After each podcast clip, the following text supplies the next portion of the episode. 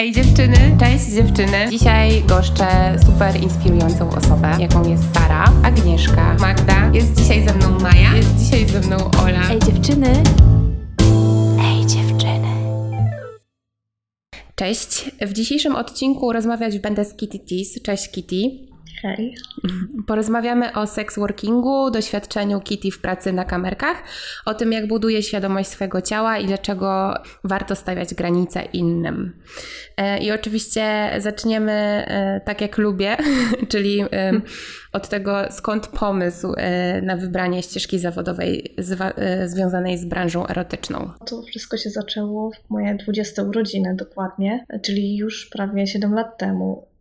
Wyszło tak, że po prostu szukałam jakiejkolwiek pracy, więc to nie było jakieś nie wiadomo jakich planów i wtedy też nie wiedziałam, że to tak w sumie mi się potoczy i wyjdzie wszystko tak jak wyszło. Mhm. Y, bo zaczynałam od studia kamerkowego, tam pracowałam rok i na początku w ogóle nie myślałam o tym, żeby później pracować w domu, bo jak zaczynałam, to była dla mnie czarna magia i Mhm. ja tam w życiu tego nie ogarnęła, tych wszystkich stron, więc tam była pomoc. y, A później, jak już wszystko zaczęło być dla mnie łatwe, to stwierdziłam, że przejdę na swoje. Mhm. Czyli po prostu e, stwierdziłaś, że już warto pracować na swój własny rachunek. Y, Tak, chociaż to nie był też do końca mój pomysł, Mhm. tylko mojego byłego partnera, który był wtedy moim partnerem, y, to on powiedział, że w sumie tak ogarniam wszystko, że mogłabym sama pracować. Tak sobie myślałam, że w sumie Mhm. A powiedz, a to było y, łatwe dla Ciebie, żeby to wszystko sobie zorganizować i jakby też y, podejrzewam, że w jakiś sposób budować Twoją markę, bo pewnie y, takie firmy, które oferują studio, te pokoje i tak dalej, to już mają to w miarę tak wiadomo rozkminione, jakąś tam bazę swoich klientów. A jak to dla Ciebie wyglądało, kiedy musiałaś to robić od początku? no, bazy klientów to, to nie ma, jak się przychodzi do studia. Tam naprawdę tak się buduje od początku. Mhm. Każda dziewczyna buduje swoją bazę klientów, no tam też się pracuje na kilkunastu czatach jednocześnie. I w sumie to też nie planowałam e, być aż tak gwałtowana, w sensie nie, nie kryłam się z tym, co robię, ale nie wiedziałam, że w ogóle zacznę się udzielać tak publicznie, ja tego w ogóle nie planowałam. Okej. E, Było tak, że jak przeszłam na swoje, to założyłam sobie Twittera, który był mi wtedy powiedzmy potrzebny do pracy. Mhm. I tam też się sporo udzielałam. e, I chyba po jakichś kilku miesiącach, a może nie w sumie po roku pracy w domu, po roku ponad pracy w domu, dostałam propozycję wywiadu pierwszego. Mhm. I za tym wywiadem jakoś tak się wszystko potoczyło, że, że, że zaczęłam bardziej się wypowiadać na temat pracy Mhm. seksualnej i, i jakieś większe zainteresowanie mną wyszło. Mhm. Więc jakbym w ogóle to planowała, to pewnie bym też inny stage name sobie wybrała, bo wybrałam taki totalnie pod kamerki. Mhm. No ale już za późno.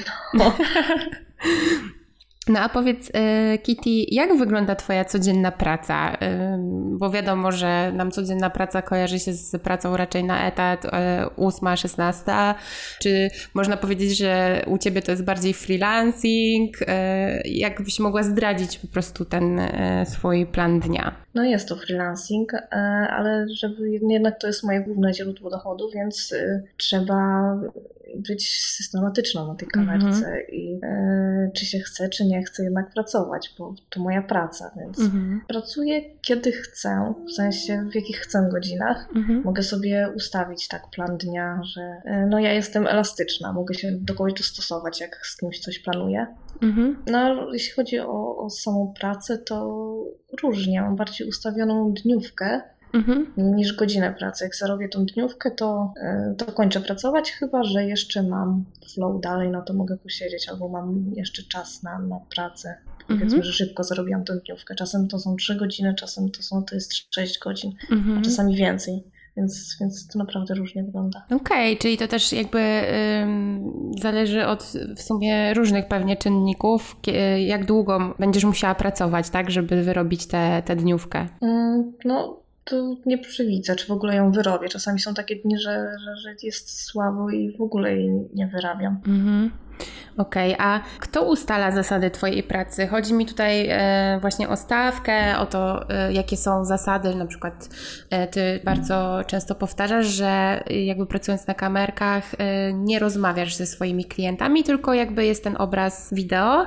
I jak to wygląda? Czy to jest jakby mm, ustalone przez Ciebie? Czy to są jakieś wymogi platformy, z której korzystasz? No, same strony zawsze mają regulamin, ale mhm. on nie tyczy się takich konkretnych rzeczy, które trzeba robić przed kamerką. Tam nie masz nic narzuconego, jest bardziej napisane, czego nie można robić. Wiadomo, nie można robić żadnych nielegalnych rzeczy. Mhm. I te regulaminy też się różnią od czatów. Są czaty, na przykład, na których w ogóle nie można jeść przed kamerą. A są takie, które, mhm. które mają luźniej do tego podchodzą. E, są czaty, na których na przykład gdzieś w tle nie można, nie może spać kot, na przykład gdzieś tam w tle, no bo no, nie może być żadnych zwierząt. A i niektóre czaty podchodzą jakoś tak bardziej też na luzie, że ok, gdzieś tam w tle może sobie spać jakiś zwierzak, więc to mm -hmm. zależy od, od, czatu. No to, to takie, tak, tak regulamin zazwyczaj wygląda, ale jeśli chodzi o same czynności, no to fakt nie można robić rzeczy, które są zakazane, czy, czy nie może być żadnej e, krwi na przykład. Mm -hmm. Większość stron też nawet nie pozwala na pissing, chociaż okay. to też niby nie powinno być takie w sumie nielegalne, ale, ale no, nie pozwala. Mhm. Większość zdecydowana. A właśnie te stawki, te godzinów, znaczy te dniówki, o których wspominałaś wcześniej, to też jest jakby mm, ustalone przez ciebie? Mm, tak, no ja ustalam mhm. Y, stawki i stawkę też minutę na rozmowę ze mną na prywatnym czacie też ja ustalam, chociaż mhm. tam jest zazwyczaj kilka do wyboru, jakie tam możesz ustawić od najmniejszej do największej. Aha, stawki. czyli to są jakieś takie jakby moż możliwości usługi, tak? Że możesz być na jakimś mhm. ogólnym czacie albo możesz być na prywatnym? Tak. A, jeśli okay. jeszcze też chodzi o czynności, to to już e, się decyduje samemu, co się robi. To nie ma tak, że klient coś chce i, mm-hmm. i ty to robisz, bo on chce. No, albo się zgadzasz na to, albo nie. No, na pewno nie można oszukiwać klienta, typu, że on zapłaci, mm-hmm. bo mhm. powiedziało się mu, że się zrobi coś, on zapłaci, się tego nie robi, no to fakt, on może to zgłosić i czat wtedy sprawdza rozmowę, czy, czy faktycznie było to, to oszustwo. Jeśli było, no to, no to zwraca te, te pieniądze. Okej, okay, rozumiem. A y, właśnie z tymi zasadami odnośnie tego, co można robić, a czego nie? Czy ty, jakie są takie twoje twarde zasady? W sensie, no, nie chcę tak głęboko wchodzić w jakieś może już odleciałe fetysze, ale takie twoje standardowe zasady. No to już pracuję tak y, no, prawie 7 lat, chociaż ten pierwszy rok to było studio. W studio to się w ogóle nie mogłam rozbierać nawet, e, więc od 6 lat pracuję w domu, no to tutaj sobie na więcej pozwalam i to też bywało bardzo różnie, bo na początku ja się pokazywałam tylko topless, mhm. później zaczęłam pokazywać więcej, potem były czynności, które, które robiłam przed kamerą, których teraz nie robię, więc to różnie wygląda. Aktualnie to totalnie basicowo rozbieram się i, i, się dotykam i to jest taki mój maks. Używam -hmm. czasem zabawek. A to jest ciekawe, co powiedziałaś na początku, że jak pracowałaś w studio, to że nie mogłaś się rozbierać. Czego to zależy, że studio się nie zgadzało na to, żebyście się rozbierały? Bo tu mi też chodzi o to takie obalenie tego mitu, że kamerki to jest takie harde porno,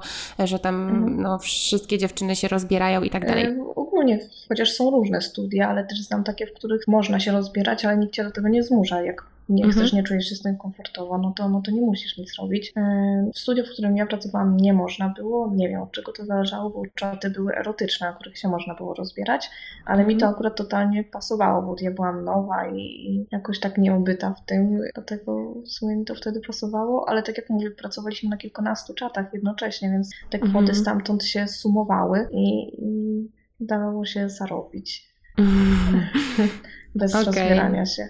Później no jak przeszłam super. na pracę w domu, no to też przez ponad miesiąc pokazywałam się tylko topless i byłam też bardziej ubrana niż teraz. Teraz jestem bardziej w pieliście, wtedy miałam więcej ciuchów, pamiętam na sobie i mój pierwszy miesiąc w domu był moim najlepszym miesiącem do tej pory, jaki miałam. Tak? Tak. Nie pokazywałam za wiele, nie miałam żadnych kaczetów, więc, więc da się to jest bardzo dla mnie wszystko ciekawe, że to też trochę działa jak każda inna branża, nie? że czasami zakładamy własne firmy i, i próbujemy pracować na własny rachunek i się okazuje, że lepiej na tym wychodzimy niż na etacie u kogoś. Nie? Mhm. Chciałabym też nawiązać do Twojego Instagrama, bo prowadzisz go w bardzo takim konkretnym poczuciu estetyki, która mam poczucie, że odbiega od obrazów pornograficznych, które znamy z mainstreamu.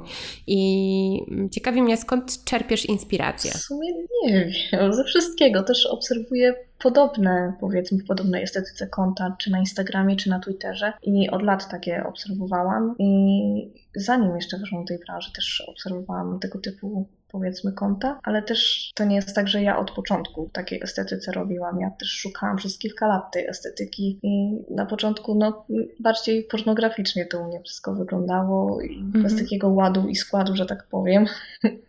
Także musiałam trochę w taką metodą prób i błędów zobaczyć, co działa, co ładnie wygląda, co mi się podoba, w czym ja się najlepiej prezentuję, dużo popróbować i to zajęło mi kilka lat, żeby wreszcie, tak mi się wydaje, znaleźć jakiś mhm. swój, swój styl. A czy to jest też tak, że y, wtedy możesz y, na tym poczuciu swojej estetyki budować jakąś taką swoją markę i y, klienci też dzięki temu wracają, bo im się to podoba? Myślę, że tak, chociaż Instagram mój nie jest y, do pracy. Tam mhm. może, może mnie obserwują tam jacyś klienci, ale pewnie jak, jak sama widzisz, ja tam nie informuję, kiedy jestem online na czacie mhm. i tak dalej. No, informuję o tym na Twitterze, chociaż też Myślę, że wiele klientów mnie tam nie obserwuje, bo Twitter był pod robienie porno, którego już nie robię. Mhm. E, mam tam kilku konkretnych klientów, którzy jak widzą, że jestem online, no to, no to wtedy wchodzą. E, mhm. Na szczęście pracuję na takim czacie, do którego nie potrzebuję tak naprawdę mediów społecznościowych. E, mhm. No ale chodzi o samą estetykę, myślę, że może mieć to wpływ, chociaż nie musi. To jest tak, że ja widzę wiele dziewczyn, które no, są, nie chcę oceniać, ale zupełnie odbiegają od tej estetyki mojej na, na czacie, na której ja pracuję i też im bardzo dobrze idzie, więc, więc nie Czyli... wiem od czego to zależy. Czyli pewnie to jest e, po prostu kwestia gustu, tak? I, tak. i jakby... Chciałam powiedzieć, że to bardziej dobrze chyba robi mi niż, niż klientom. Mm, okej, okay. no ale to też jest ważne, żebyś ty się w tym dobrze czuła, tak? I, I żeby to było też zgodne z tobą pewnie. No tak. No. Y, ja jeszcze chciałam Cię zapytać Ciebie, bo Ty często, y, znaczy mówiłaś, że pozujesz y, czasami na Akademiach Sztuk Pięknych do aktów i też często mówisz o wystawach, o jakichś takich wydarzeniach artystycznych i tak sobie pomyślałam, czy masz jakieś takie wykształcenie z tym związane? Nie, nie mam żadnego. Po prostu się okay. interesuję sztuką, a jeśli chodzi o samo pozowanie, to pozuję na Akademii Sztuki, nie Akademii Sztuk Pięknych, bo w Szczecinie nie ma Akademii Sztuk Pięknych, jest A, Akademia okay. Sztuki tylko. Mm -hmm. No takie. Okej. Okay. Mówiłyśmy tutaj o tym takim typowym obrazie mainstreamowym yy, związanym z porno, tak? Że często nam się to kojarzy z takim wyuzdaniem, z jakimś takim brakiem klasy. Czy ale też jest oczywiście to porno takie artystyczne i e, istnieją reżyserzy i reżyserki, które e, robią takie no, filmy erotyczne już na wysokim, bym powiedziała, poziomie kinematograficznym.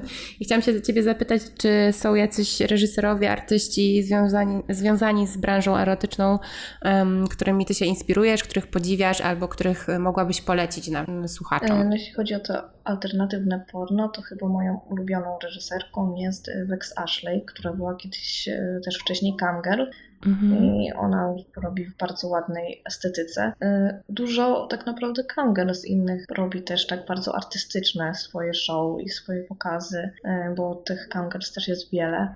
Mhm. Bardzo różnym stylu robią.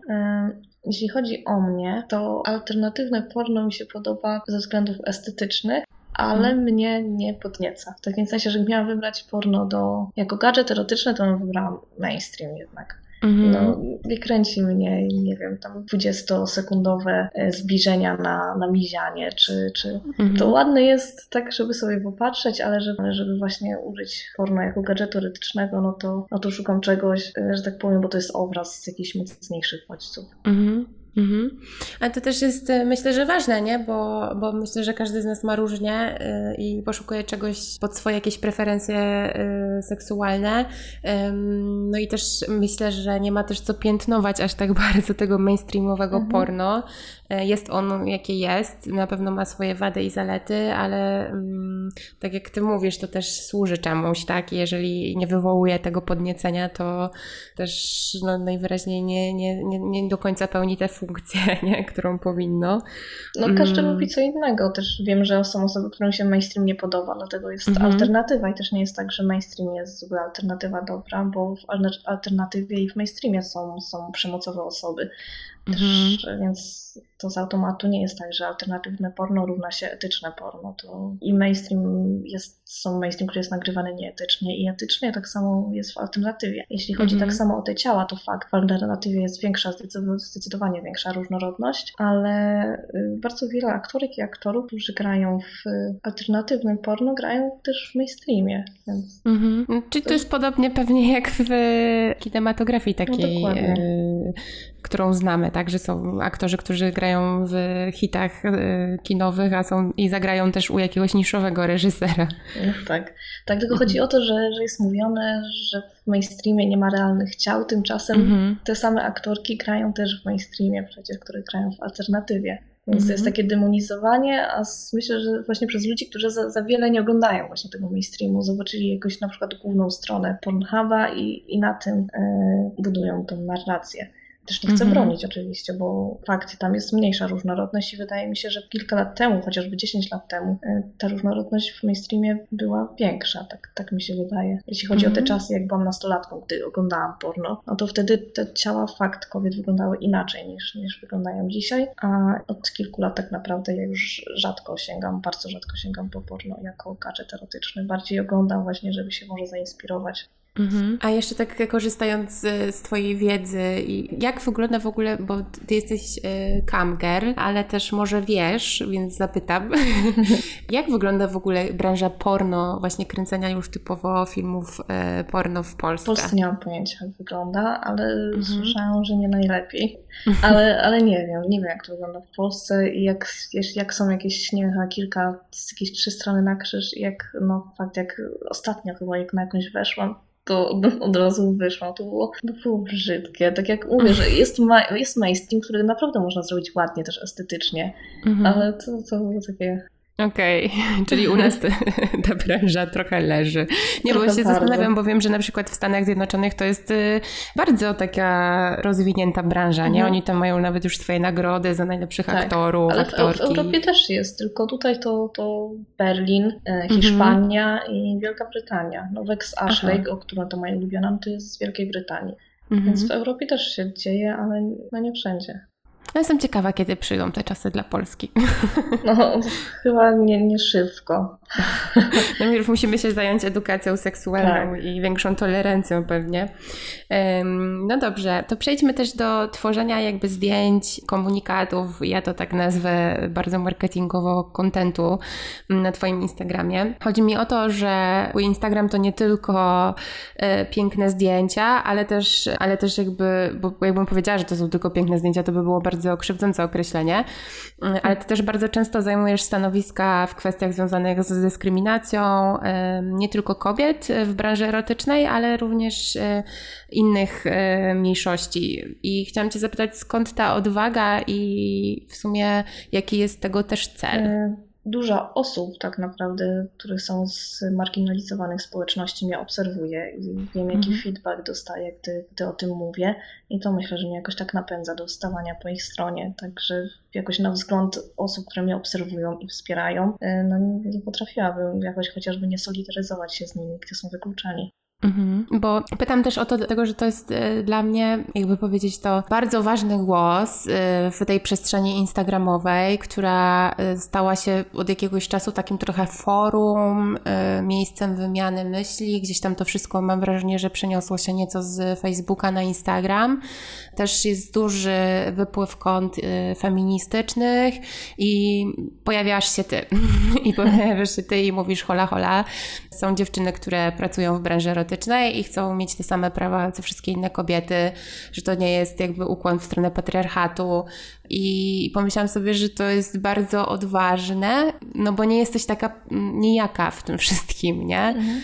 To nie jest tylko jakby próba e, załapania lajków, bo, bo masz fajne zdjęcia, tak? I, I gdzieś one przyciągają oko, ale też e, przekazania przez to coś, czegoś ważnego. No myślę, że jakby chodziło tylko o lajki, to bym pewnie się nie wychylała z, z różnymi takimi tematami. Mhm. No, no, tak, bo to czasami odwrotny skutek, nie? No zazwyczaj, ale to dobrze. Instagrama mam od 3,5 roku temu jakoś założyłam, a udzielam się od pięciu lat chyba Mhm. i właśnie zaczynałam na Twitterze, potem przeszłam na Facebooka i te wywiady się zaczęły i nie pamiętam, właśnie te 3,5 roku temu założyłam w końcu Instagrama i na Facebooku, że tak powiem, się wyciszyłam, bo y, no, więcej się dzieje na Instagramie. A Mhm. zaczęłam o tym mówić, bo tak jak mówię, miałam Twittera i tam obserwuję do tej pory głównie osoby z zagranicy pracujące w branży dla dorosłych i tam ten temat był żywy już te 6 lat temu i od nich się dużo edukowałam y, i sama też zaczęłam o tym mówić. Mhm. I potem wtedy zobaczyłam, że jest taka organizacja jak Sexwork Polska, która wtedy była no, mało znana, bardzo mało znana, y, w przeciwieństwie do teraz, jak, jak urosła i super. No i myślę, że to jakoś razem z moim głosem jakoś bardziej się zaczęło to, to, to rozwijać i więcej Mhm. osób zaczęło się autować jako osoby pracujące seksualnie i z- zaczęły też udzielać wywiadów i no, tak.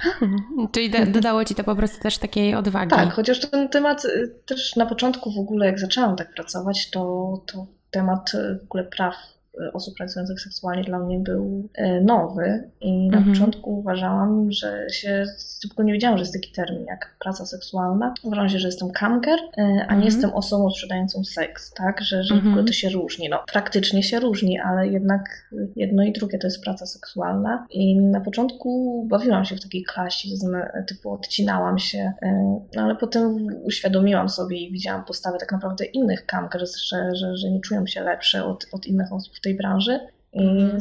poszłam po rozum do głowy, że jednak fakt jest głupie i że robię do własnego gniazda Mhm. i zmieniłam nastawienie, na szczęście. No to też jest przykład tego, że e, musiałaś gdzieś tam się czegoś dowiedzieć, nauczyć i możesz się przyznać do błędu i powiedzieć, że gdzieś tam e, się myliłaś. No tak. Mhm. A powiedz mi jeszcze, Kitty, bo dla mnie na przykład w Twoim Instagramie mm, bardzo sobie to cenię, co powiedziałam już wcześniej, tak, że bier- zabierasz głos w tych takich e, fundamentalnych kwestiach. Natomiast dla mnie też e, bardzo ważne jest to, że pokazujesz dziewczynom, jak stawiać granice. Co jest ok, a co nie jest ok. Bo mogłoby się wydawać, że ty, jako osoba, która e, pracuje w branży mm, erotycznej, e, tych granic nie ma, tak? Natomiast je masz i stawiasz je bardzo, bardzo sztywno. Powiedz mi, jak ty to robisz i jak w ogóle czerpiesz energię do walki na przykład z wiadomościami od y, panów, którzy no, bywają bardzo czasami wręcz bym powiedziała agresywni w tych wiadomościach. E, Myślę, że tych stawiania granic nauczyła mnie w dużej mierze właśnie moja praca. Mhm. I myślę, że osoby pracujące seksualnie mają ogromną wiedzę na temat właśnie asertywności, stawiania granic i edukacji seksualnej i mogłyby się tą, dzielą, tą wiedzą naprawdę dzielić. E, Mhm. Ale jakoś nawet są feministki, które są nastawione na anty, e, same nas uprzedmiotowiają, mówiąc, że, że nas ktoś kupuje, że nam Mhm. się kupuje zgoda. To nie jest tak, że ktoś nam płaci i nagle jesteśmy w jego posiadaniu i mamy robić wszystko i się zgadzamy na wszystko. I same Mhm. wchodzą w taką narrację, że, że można by pod co podciągnąć pod coś, że pracownicy seksualni da się zgwałcić, no bo jednak powiedzmy, że to idzie tym torem, ta narracja. Mhm. Mm, no To nie jest tak, że, że nie wiem, powiedzmy, że osoba, która sprzedaje ten seks, e, jak się zgodziła na seks waginalny, to nie znaczy, że się zgodzi na seks analny. Jak dochodzi do seksu analnego bez jej zgody, no to mamy gwałt. Mhm. Więc, no a co do panów y, na Instagramie, no to ja rzadko odpowiadam na takie wiadomości, często blokuję. Jak już y, powiedzmy po, nie wiem, po setce takich, takich wiadomości już się zdenerwuję, no to wtedy może odpiszę i, i często ląduje to na, na moim story, więc Mhm. E, To nie jest. I od wtedy dostaję wiadomości od innych panów, bo dziewczyny zazwyczaj podzielają moje, moje zdanie, ale od panów mówią, żebym olewała. Tylko, że ja non-stop to olewam i oni nie wiedzą, że ja to muszę dealować. I łatwo powiedzieć olej, gdy musisz oglądać y, non-stop jakieś obce penisy na Instagramie. Mhm. Fakt, oglądam penisy na kamerce, ale ja wtedy jestem w pracy i ja wiem, czego się mogę spodziewać i to jest totalnie co innego. Jak się Mhm. wylogowuję, no to ja nie jestem w tej pracy i sobie nie życzę takich zdjęć od obcych mężczyzn. Mhm. E, No ale to też jest przemoc, nie? Wysyłanie Mhm. komuś e, swoich zdjęć, e, swoich genitaliów, jeżeli o nie nie prosi i nie jest to jakaś zgoda, nie? Tak, ale to też nie, nie tyczy się tylko osób takich, które wystawiają jakieś odważniejsze zdjęcia, bo są dziewczyny, które no, piszą, że tylko selfie wrzucają i, i też tak. dostają mhm. takie zdjęcia, więc to wystarczy, że jesteś kobietą i, i możesz liczyć się z jakimś molestowaniem w internecie. I to jest straszne, bo ile razy było tak, że ja byłam y, z rodziną, czy, czy, czy z facetem i ja otwieram wiadomość, a to coś takiego i ja się mhm. strasznie wtedy czuję. Z jednej strony czuję się y, no, obrzydliwie, tak, no, to, bo to jest to molestowanie, więc mm-hmm. obok mając, nie wiem, mamy tatę, a z drugiej strony też czuję się jakoś też trochę winna czemuś, nie wiem, jak na przykład jestem z facetem i, i dostaję taką wiadomość. Mm-hmm. Naprawdę mam tak no, różne myśli. To wiesz, to jest chyba też takie trochę e, zakorzenione gdzieś tam w nas, nie? Że, że mamy czuć się winne, że wywołałyśmy, nie wiem, u mężczyzny jakieś takie tak. niekontrolowane podniecenie, nie? To nie jest ogólnie fair i to jest gdzieś tam przyjęte i trochę w nas. E, przyjęte kulturowo, co, co na pewno trzeba wyplewić z siebie, nie? No i ktoś przychodzi mówi mi, haha, olej, no super, mm -hmm. to jest takie zabawne.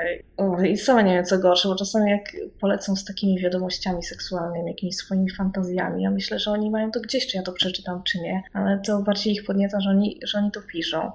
I mm -hmm. traktują nas jak rzeczy, totalnie nie dbając o to, do kogo piszą, jeśli piszą do obcego człowieka i kim ta osoba jest. Mhm. A przejdźmy teraz też do poczucia świadomości, akceptacji swojego ciała, bo mam wrażenie, mm, że jesteś bardzo taką świadomą siebie osobą i swojej cielesności, urody e, i co bardzo cenię w tobie też to to, że na twoim profilu też można znaleźć takie wątki związane z ciało pozytywnością, czyli mówisz dziewczyną, że mamy różne ciała, e, że nie wiem, ty też masz tam, nie wiem, rozstępy i, i też sobie pozwalasz, nie wiem, na McDonalda e, i że wszystko jest dla ludzi i tak dalej. I chciałam się zapytać, jak Ci się też udało właśnie e, zbudować tę pewność siebie? I znowu tutaj wpływ miała moja praca, ale mhm. też nie jest wszystko tak z tą moją pracą, która miała tu wpływ na różne rzeczy, że po prostu gdy zaczęłam w niej pracować, nagle to zleciało na mnie wszystko z góry, mhm. jakaś świadomość, asertywność i, i, i tak dalej, bo to jednak budowałam tak naprawdę długo. I tak na początku ja byłam, byłam bardzo zawstydzona, pamiętam. I no, czy znałam, nie znałam swojego ciała, czy miałam, miałam kompleksy, ale też nie, nie miałam jakichś mocnych kompleksów, y, bo wiem, że są osoby, które mają kompleksy i w te kompleksy jeszcze je wpędzają partnerzy czy, czy, czy rodzina. No ja nie miałam mhm. akurat takich sytuacji na szczęście. Jakoś w kompleksy bardziej mnie wpędzały media, tam aktorki czy piosenkarki, bardziej w tą mhm. stronę. I dopiero w pracy jakoś tak nabrałam tej świadomości, ale też nie w studio, dopiero tak jak po roku przeszłam do pracy w, e, w domu, to dopiero wtedy się zaczęłam rozbierać, więc dopiero wtedy mhm. zaczęłam tak naprawdę się oswajać ze, ze swoim ciałem i dlatego myślę, że dlatego, że non-stop na nie patrzę, to też widzę jak się zmienia i jestem z nim oswojona. No, nie wiem, jakoś tak, tak, tak wyszło dobrze w tej, dzięki tej pracy, że, że tak, tak mi się to potoczyło i też y, jakoś też dlatego, że się dotykam, chociaż nie sprawia mi to przyjemności w pracy, wyłączam się kompletnie. Mhm. Y, dla mnie ważne, że taka higiena umysłu, żeby, się, żeby mi to nie sprawiało przyjemności. Mhm. Ale jednak dało mi to jakieś pewności siebie, swojego ciała, co na pewno się przekłada na, na, na, moje życie seksualne, na to, że jestem pewniejsza. Pewniejsza po prostu powiedzieć komuś, co lubię w seksie, tak, że, że, że nie chcę, mhm. żeby on się domyślał i, i, też pytam i no tutaj dużo właśnie moja praca dobrego zrobiła i też właśnie przez pracę nie oceniam ludzi przez ich seksualność i bardzo mnie otworzyła, tak jak nie lubię pytań o to, co najdziwniejszego robiłam przed kamerą, bo ja nie robię żadnych mm -hmm. dziwnych rzeczy przed tą kamerą, cokolwiek, właśnie co jest dziwne. Ja w ogóle nie potrafiłam odpowiedzieć, bo, bo nie oceniam coś przez pryzmat dziwnego, ale mm -hmm. też chciałabym y, jakiś obalić taki mit, że ludzie od razu zadają te pytania, myśląc, że nie wiadomo, czego tam ci klienci od nas wymagają, a bardzo rzadko się zdarzy jakiś y, klient z jakimś tam fetyszem takim y, niszowym, Mhm. Zazwyczaj po prostu, tak jak mówię, ja robię basicowe rzeczy i oni też totalnie o więcej nie proszą. Ci, ci mhm. mężczyźni tam. Też chciałam nawiązać trochę też e, do tej nagości w sumie, e, która jest jakimś tam elementem Twojej pracy, w zależności od tego, e, czy tak chcesz, czy nie. Sobie wybierasz, tak jak już ustaliłyśmy. No ale mówiłaś, że jak pojawiła się też ta nagość, to gdzieś tam pomogło Ci się to oswoić i to jest też ciekawe, bo mam wrażenie, że tak paradoksalnie ta nagość jest trochę takim kluczem do poznania własnego ciała, nie? I do oswojenia się z nim. I powiem z samego doświadczenia, że jestem dziewczyną, którą można zaliczyć do dziewczyn plus size y, i w momencie, kiedy zaczęłam częściej chodzić w domu nago, to mm, bardziej, bardziej polubiłam swoje ciało. Na pewno mhm. też to, że istnieją ciało pozytywne konta, y, są więcej z tych obrazów kobiet krąglejszych w, na przykład na Instagramie i, i to, to naprawdę dużo daje, więc ciekawe jest też, że ty właśnie o tym wspomniałaś, że ta nagość w pracy, nie? Mm, tak, ja, gdyby nie ta praca, to bym nierzadko się widywała nago. No ale ja przez te 7 lat, co, co pracuję w tej branży, zdążyłam przetyć 10 kilo i schudnąć 12 i potem i tak teraz mam kilka kilogramów ruchowych, trochę mi się przytyje, trochę schudnie. No ale mhm. jednak miałam taki okres, gdzie tak nagle przytyłam dużo i, i potem schudłam, bo chciałam wrócić do po prostu do poprzedniej mhm. wagi, ale przecież wtedy też się rozbierałam i jakoś nie miałam problemu ze, ze swoim ciałem. Mhm. Ale myślę, że właśnie tak jak przed wejściem, wejściem do tej branży, to nie miałam mocnych kompleksów, ale miałam je jednak, więc też pamiętam było tak, że jak uprawiałam seks, to jak gdzieś był przy zapalonym świetle, to ja miałam mnóstwo myśli w głowie, jak moja skóra wygląda, jak mm jeszcze raz w ogóle o takich rzeczach nie myślę totalnie. Mm. Ale mm -hmm. wtedy jednak było takie, bo ja mam problematyczną strasznie skórę i, i, i, żaden facet mi tak naprawdę nie zwrócił na to uwagi, na, na nic takiego na moim, na moim ciele, to bardziej było w mojej głowie. Mm-hmm. I wtedy też się nie, nie, nie oglądałam się na bo raz, że nie mieszkałam sama, więc y, ciężko było. Tak jak mówię, dopiero do branży dla dorosłych wyszłam w wieku 20 lat i wtedy też zaczęłam powiedzmy y, mieszkać sama. Sama mm-hmm. Z kimś, ale z kimś na zasadzie z, też z facetem, więc wtedy to, to było luźniej. No, jak wcześniej się mieszkało z rodzicami, no to nie ma takiej opcji, żeby, żeby gdzieś tam e, się opatrzyć tak naprawdę ze, ze swoim ciałem. Mhm. Więc no, niewiele go, że tak powiem, widywałam nago i tak najlepiej czułam się ubrana, tak? Bo nie żeby zakryć jakieś swoje e, mankamenty. Mhm. No, a właśnie jeszcze y, trochę jest tak, że y, a propos seksu, nie? Że gdzieś tam y, nie tylko porno, bo to nie można tak jakby tego zawężać, że, że to tylko branża porno buduje jakiś taki obraz tego idealnego ciała, ale też no i, jakieś tam magazyny modowe, i aktorki, i filmy, i tak dalej, i tak dalej. Mm, że właściwie czasami w tym seksie zamiast skupiać się na tej przyjemności, nie wiem, jakiejś komunikacji, to zastanawiamy się właśnie, jak wyglądamy, nie? Tak, e, tak. To jest takie błędne koło. Tak, i wtedy też pamiętam, zawsze musiałam być pomalowana i jak gdzieś spałam u chłopaka, to to zmywanie makijażu i w ogóle to wszystko było takie dla mnie ciężkie. Oczywiście robiłam to, ale nie czułam, nie czułam się pewnie w ogóle. Teraz mm-hmm. potrafię bez makijażu pójść, pójść na pierwszą randkę i no, totalnie nie, nie przeszkadza. Mm-hmm, mm-hmm. Ja no tak, też... to też jest jakaś taka dojrzałość, nie? Mm-hmm. I też zauważyłam, że w sumie przynajmniej mężczyźni, których ja spotykam na swojej drodze, w ogóle nie patrzą na te rzeczy, na których ja w punkcie miałam kompleksy, czy w ogóle nie zwracają na to uwagi. Mm-hmm. Więc tym bardziej nie mam się czym przejmować. No to dobrze, aby więcej tak. Możliwe, że patrzą na tą urodę, tylko to jest tak, że, że to są rzeczy, które najczęściej my widzimy, a dla nich może widzą, ale nie skupiają się na tym. No dobra. E, chciałam Cię jeszcze właśnie zapytać o te relacje, skoro tak płynnie e, też przechodzimy w taką Twoją bardziej prywatną sferę życia. Jak Twoja praca wpływa na relacje? Czy, czy mężczyźni, z którymi się spotykasz, z którymi budowałaś związki, czy budujesz, e, jakby mają z tym problem? No aktualnie nie jestem w żadnym monozwiązku, ale jak spotykam się z jakiegoś nowego faceta, to od razu mówię, o czym się zajmuję żeby okay. od razu wiedział, czy to jest dla niego ok, czy, czy nie jest ok. Na pewno ma to wpływ na, na, na związki, e, na jakieś moje relacje. Możliwe, że, że faceci nie chcą się na przykład ze mną związać na stałe, bo, bo, bo robię to, co robię, ale to są już jakieś moje domysły, bo raczej chyba tylko dwie osoby mi powiedziały to wprost na przestrzeni tych e, no, prawie pięciu lat, jak już jestem, jak skończyłam taki stały monozwiązek. E, ale tak to raczej ja też w sumie nigdy nie wiem, że im żeby się ze mną spotykać, im to nie przeszkadza, ale też nie, nie wchodziłam w nic głębszego jeszcze od, od pięciu lat, a wcześniej byłam przez dwa lata z facetem, który, którego, z którym zaczęłam być jakoś na początku mojej pracy i przez cały czas robiłam to, co robiłam i nie miał z tym żadnego problemu. Mhm. Na pewno ma wpływ. No wiadomo, mhm. że, że trudniej znaleźć kogoś na stałe, ale też ja nie mam z tym jakiegoś problemu. Ja tutaj nie szukam jakiegoś związku na stałe, na siłę. E, jak miał się ktoś taki trafić, no to musiałby akceptować moją pracę po prostu.